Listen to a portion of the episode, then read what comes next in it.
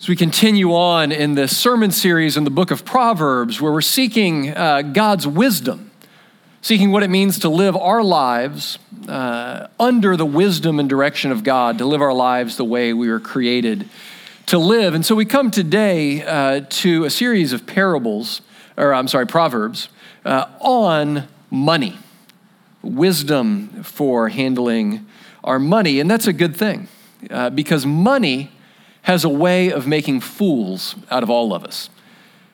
Even otherwise very, very level headed people, money has a way of making fools of us. In uh, the novel uh, No Country for Old Men by Cormac McCarthy, it was later turned into a book, uh, into a movie by the Coen brothers.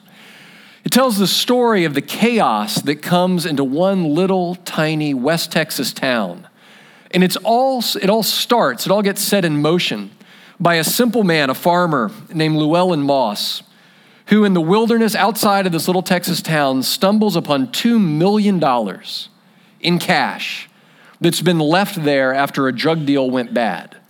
And so he comes in, he finds uh, the bodies and the carnage, and then he finds this money. And he chooses uh, more money than he'd ever seen in his whole life, and so he chooses after contemplating it for a bit, to grab it. The way McCarthy uh, writes uh, this scene, he says this. He says he sat there looking at the money, and then he closed the flap and sat with his head down. His whole life was sitting there in front of him, day after day, from dawn till dark until he was dead. All of it cooked down into 40 pounds of paper in a satchel.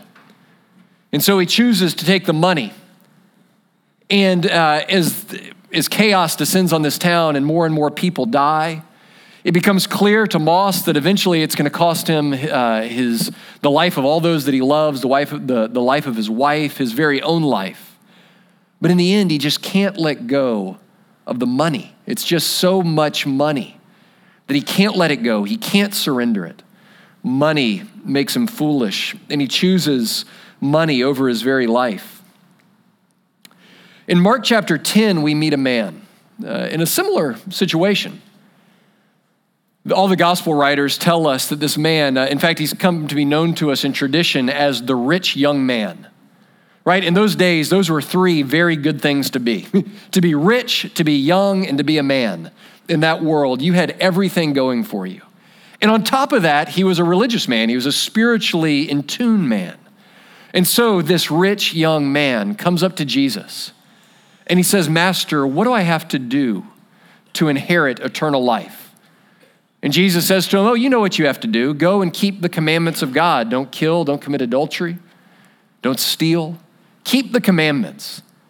And this rich young man says, Oh, another check in my favor. I've, I've done all of these things since I was a young boy.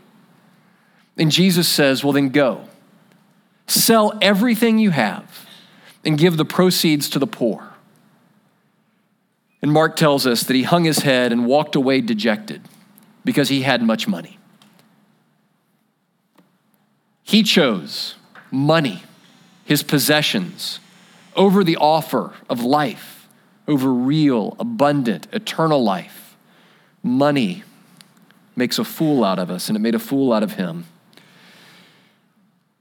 There are places in our lives some of them we may be very, very aware of, some of them we may be blind to, where each of us is choosing money over life, over faithfulness to God, over life and covenant with Him. It makes a fool out of us, and we choose money over the offer of life. The hope of Proverbs, the hope that Proverbs holds out to us, is there actually is another way. There is a way for the spell of greed and money to break. And for us to live a life of joy and freedom and gladness, even in our financial lives, submitted to God. You know, after that rich young man walked away from Jesus, dejected, Jesus says the following to his disciples How difficult it will be for those who have wealth to enter the kingdom of God. And the disciples were amazed at his words. But Jesus said to them again, Children, how difficult it is to enter the kingdom of God. It is easier for a camel to go through the eye of a needle than for a rich person to enter the kingdom of God. And they were exceedingly astonished and said to him, Then who can be saved? And Jesus looked at them and said, With man it is impossible, but not with God. For all things are possible with God. What the author of Proverbs talks about, about going from wisdom, I mean, from going from foolishness in regards to our money to wisdom, is what Jesus talks about here is entering into the kingdom of God. It's that paradox that's impossible in, in and of ourselves. It's impossible left merely to human terms. For people like us, materialistic, consumeristic, greedy people like us, to recognize that our money, that our wealth, that the security that it brings cannot save us, and that we need something bigger and more powerful. But with God, this gloriously impossible possibility does offer us freedom from the cycle of the love of money. And so we're going to look uh, from these uh, Proverbs this morning at how money makes fools out of us, how God can offer us wisdom, and then how living with wisdom in this area uh, makes it possible for us to thrive and to flourish as human beings. First, how money has a way of making fools out of us. How does money make us fools? Well, the authors of, of Proverbs tell us that we become foolish in regards to money when we look for money to give us what only God can give us. Right? We know that money is powerful. Right? It doesn't it doesn't take long of looking around you to realize that money is power. That money brings the power to bring into your life the things that you think you need. It has the power to bring into your life pleasures things that you really, really want. It has the, the possibility to bring into your life security, uh, the ability to be, to be stable in the midst of an uncertain world. It has the ability to attract other people to you, right? If you're wealthy, it, it gives you the chance to win friends and members of the opposite sex, right? That it's clear that money is power. But we tend to, in our world, treat money not just as powerful, but as all powerful. We tend to invest money with the, with the ability to bring hope, with the ability to bring transcendence, with the ability to help us ultimately to achieve permanence in our world. Here's the way that one of the Proverbs uh, says it in Proverbs 18 11. The author writes, A rich man's wealth is his strong city, and like a high wall in his imagination. We trust money to bring us security. You know, in a, in a fallen world, in this world that we live in, where we know that we're vulnerable, where we know that we're vulnerable to loss and to hurt, money gives us an illusion of security.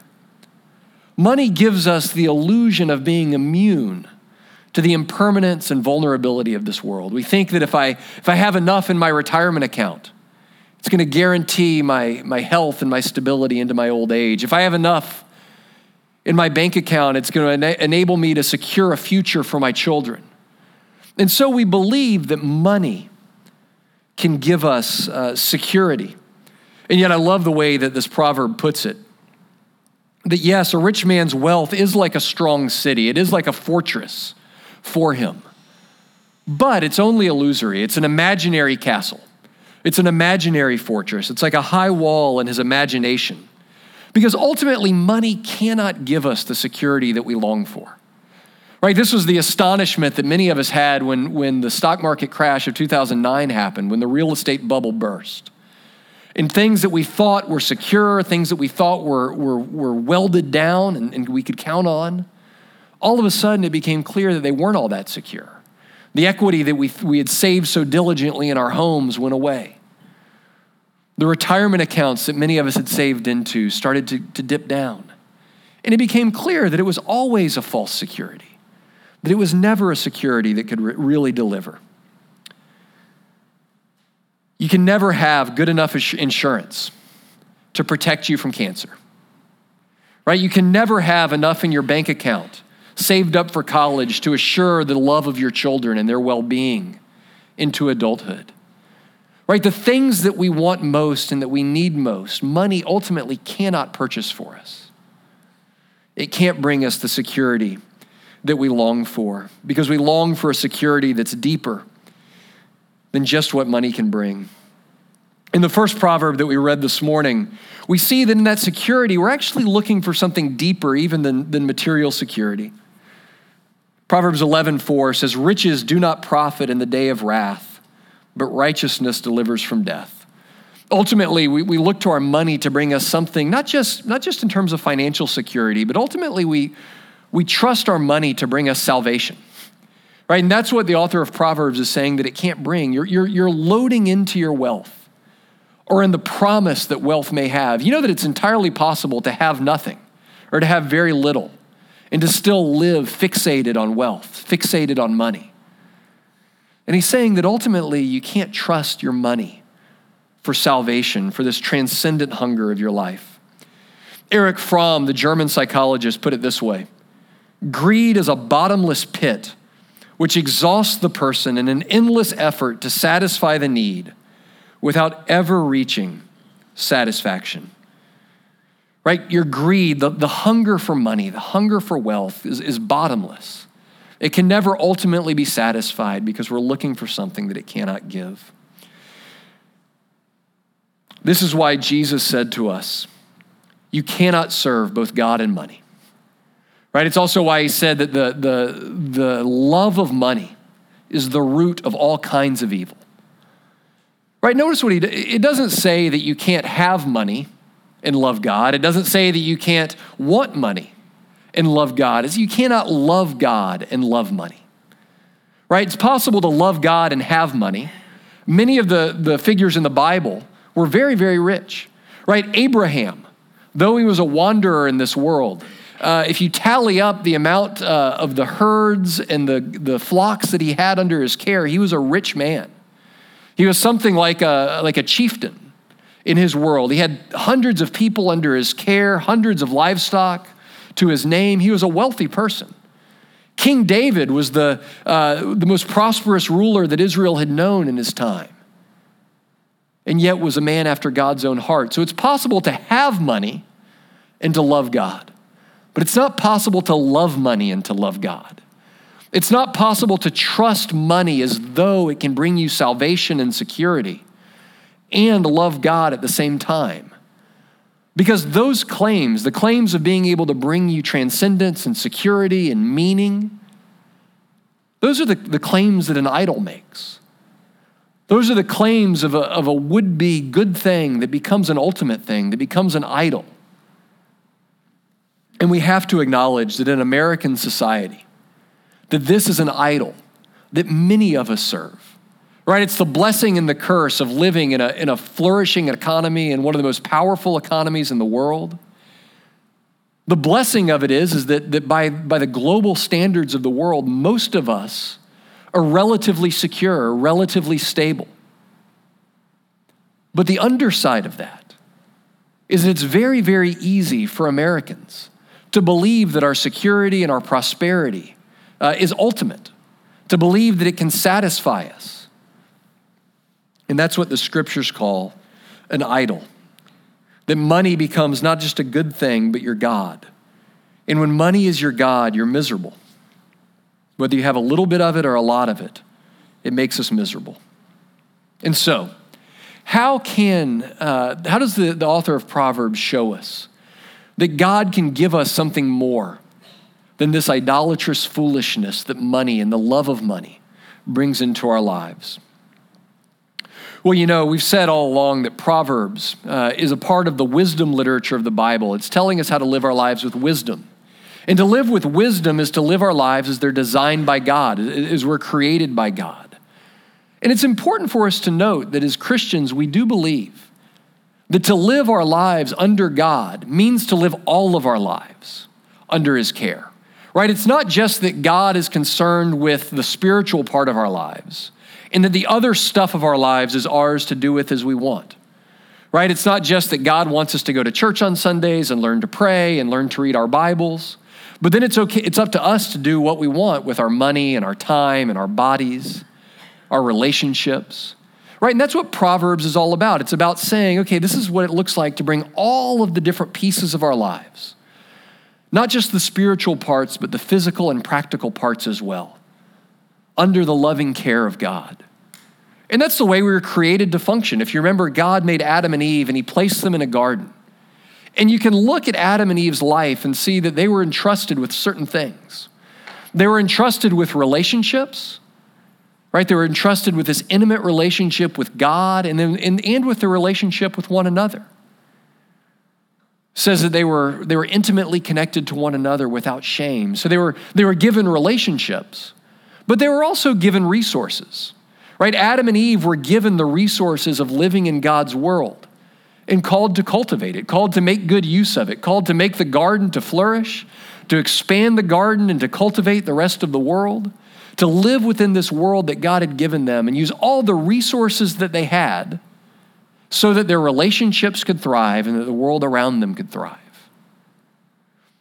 But the created order, the way that it was always meant to work, is that the resources were made to serve the relationships right? The, the, if you look at the, the commands that God gives us, they're relational at their heart. It's to love the Lord your God with all your heart, soul, mind, and strength, and to love your neighbor as yourselves. Right? Relationships first with God and with your neighbor. And the resources, the stuff, the possessions, the, the, the things of this world, we're to use those underneath the relationships to serve them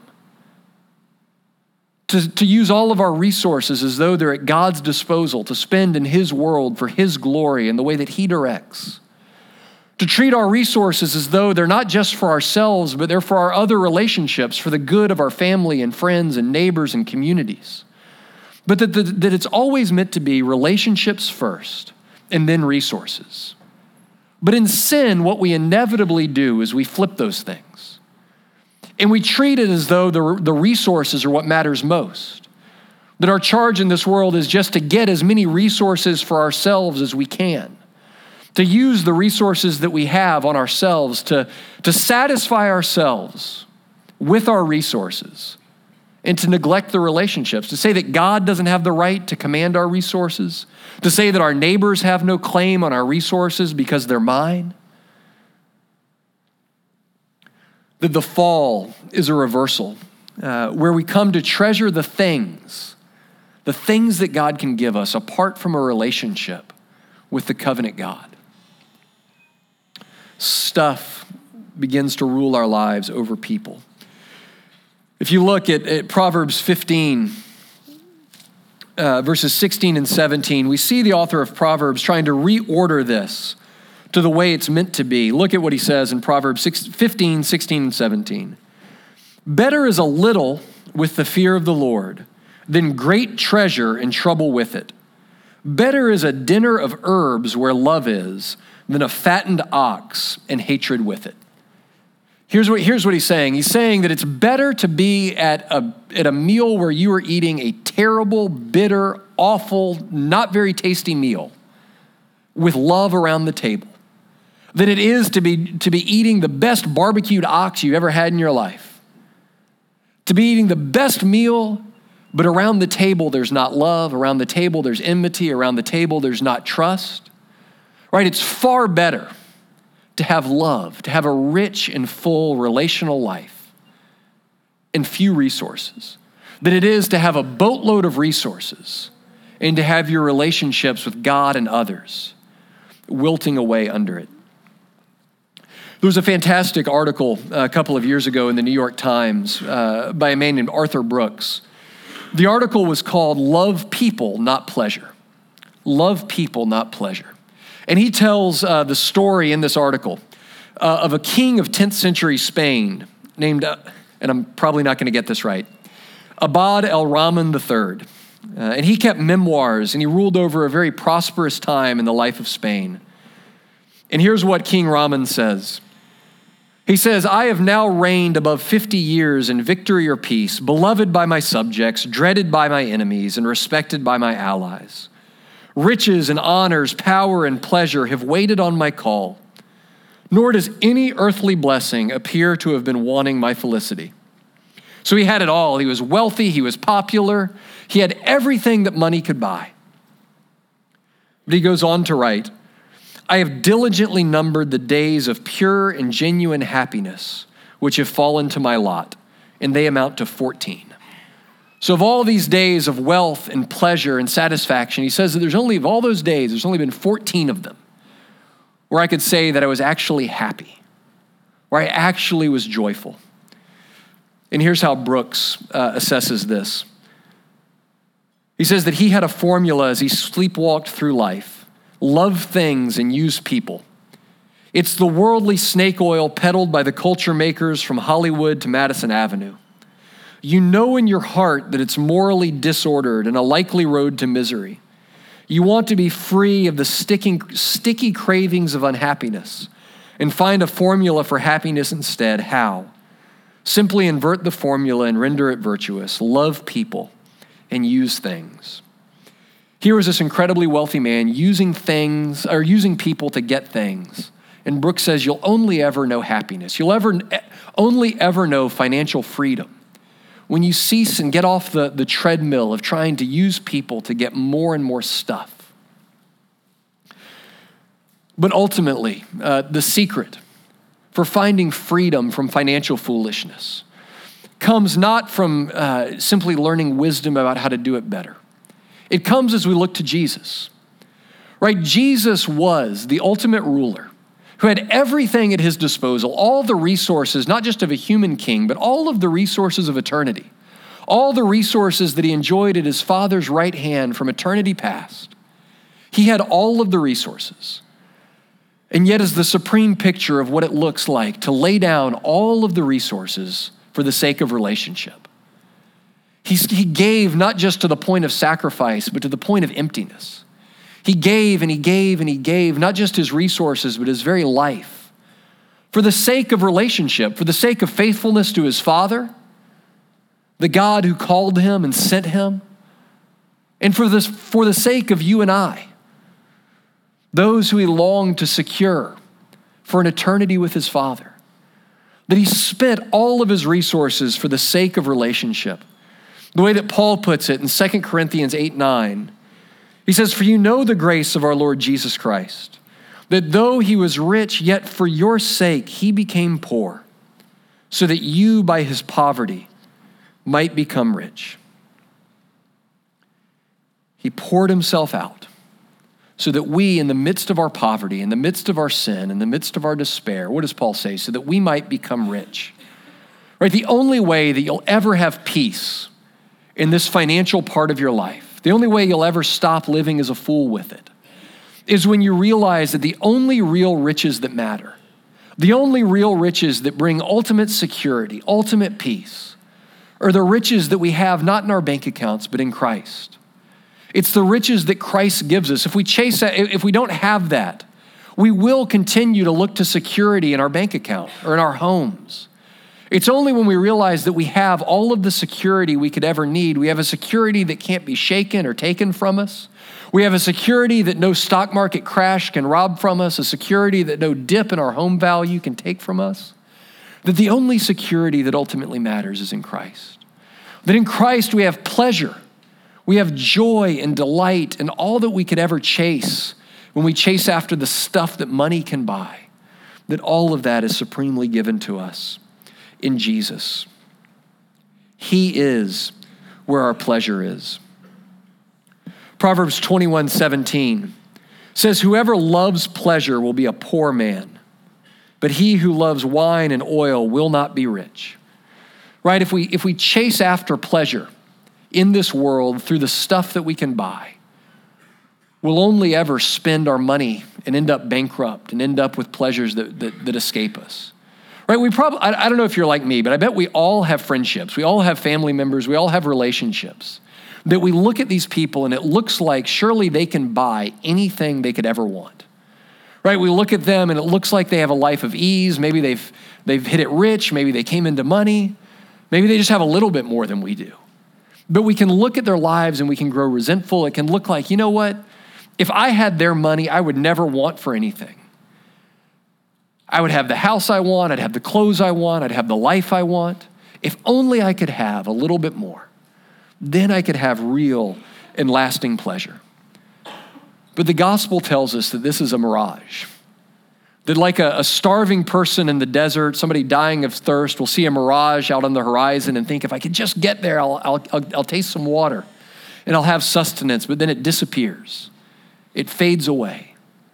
That the only real and ultimate pleasure comes as we learn to find our pleasure, to find our joy in Christ. Augustine put it this way Lord, you have made us for yourself, and our hearts are restless until they find their rest in thee. No other rest will ultimately satisfy us. C.S. Lewis put it this way He said, God made us, He invented us as a man invents an engine. A car is made to run on petrol, that's British for gasoline. A car is made to run on petrol, and it would not run properly on anything else. Now, God designed the human machine to run on Himself. He Himself is the fuel our spirits were designed to burn, or the food that our spirits were designed to feed on.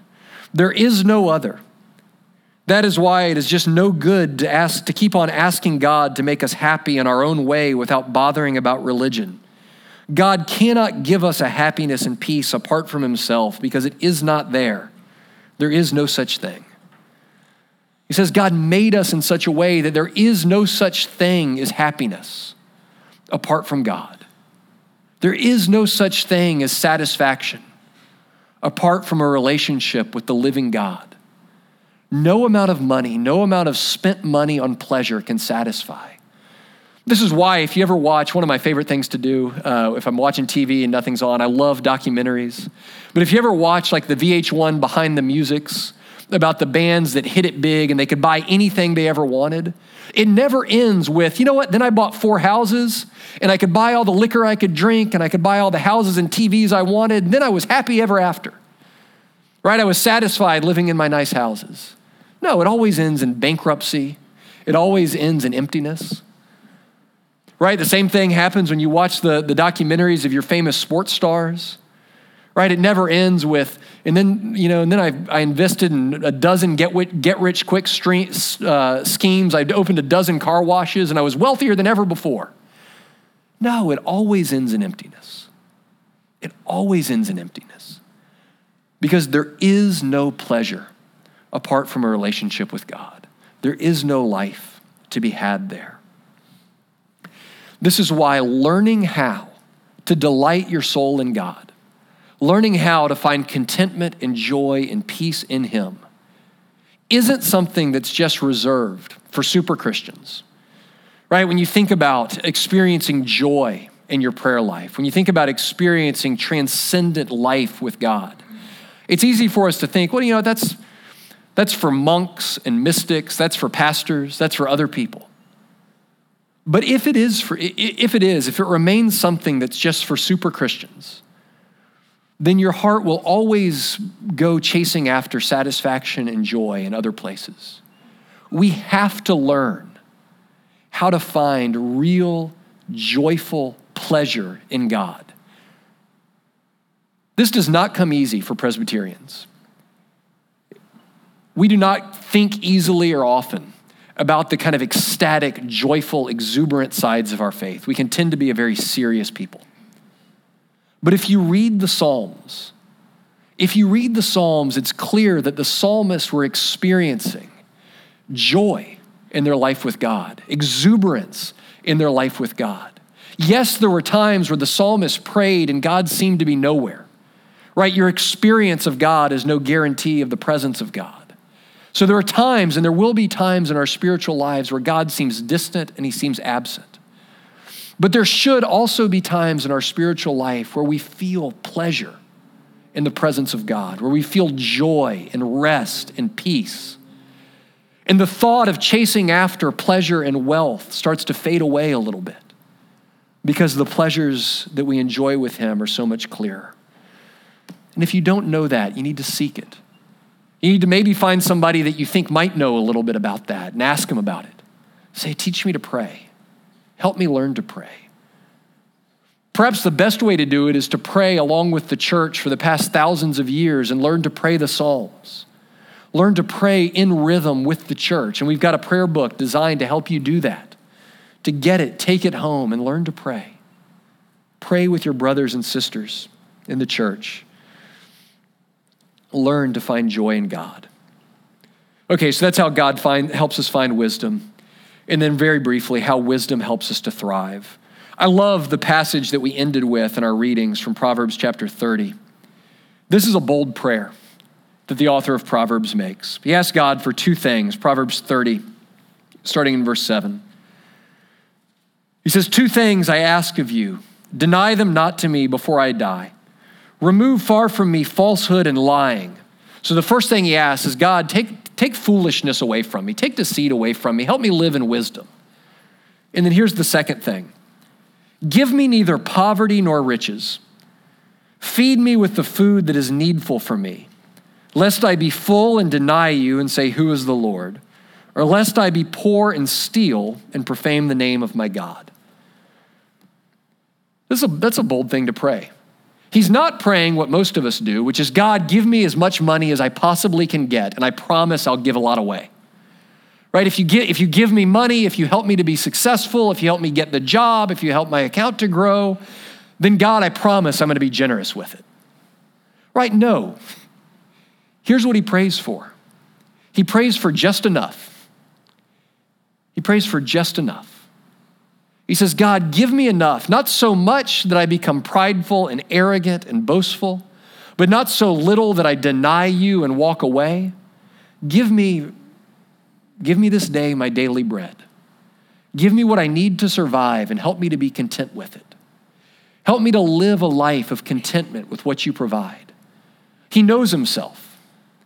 Right? I think that each of us have, I think that God makes each of us, and we all have different capacities. Right? I think some people are capable of making a great deal of money without it going to their head, and they're able to be incredibly content and incredibly generous with it. They're able to, to figure out what they can live on and to give the rest away. They're able to, to, to live with that kind of money without becoming puffed up or arrogant or prideful. And the, the, this guy's saying, I'm not sure I'm that person. So maybe don't give me that much. But also, I know, I know my grumbling heart enough to know that if I don't know where my next meal is going to come from, if I don't think I'm going to survive, that I might not, I might cease to follow you. I might, I might not have the faith to cling to you through the midst of that. And so he says, God, you know my heart. You know my capacity. You know what's in me. And so give me my daily bread. And then help me to live with simplicity and contentment and joy along the way. All of us uh, in this world that we live in could use more contentment.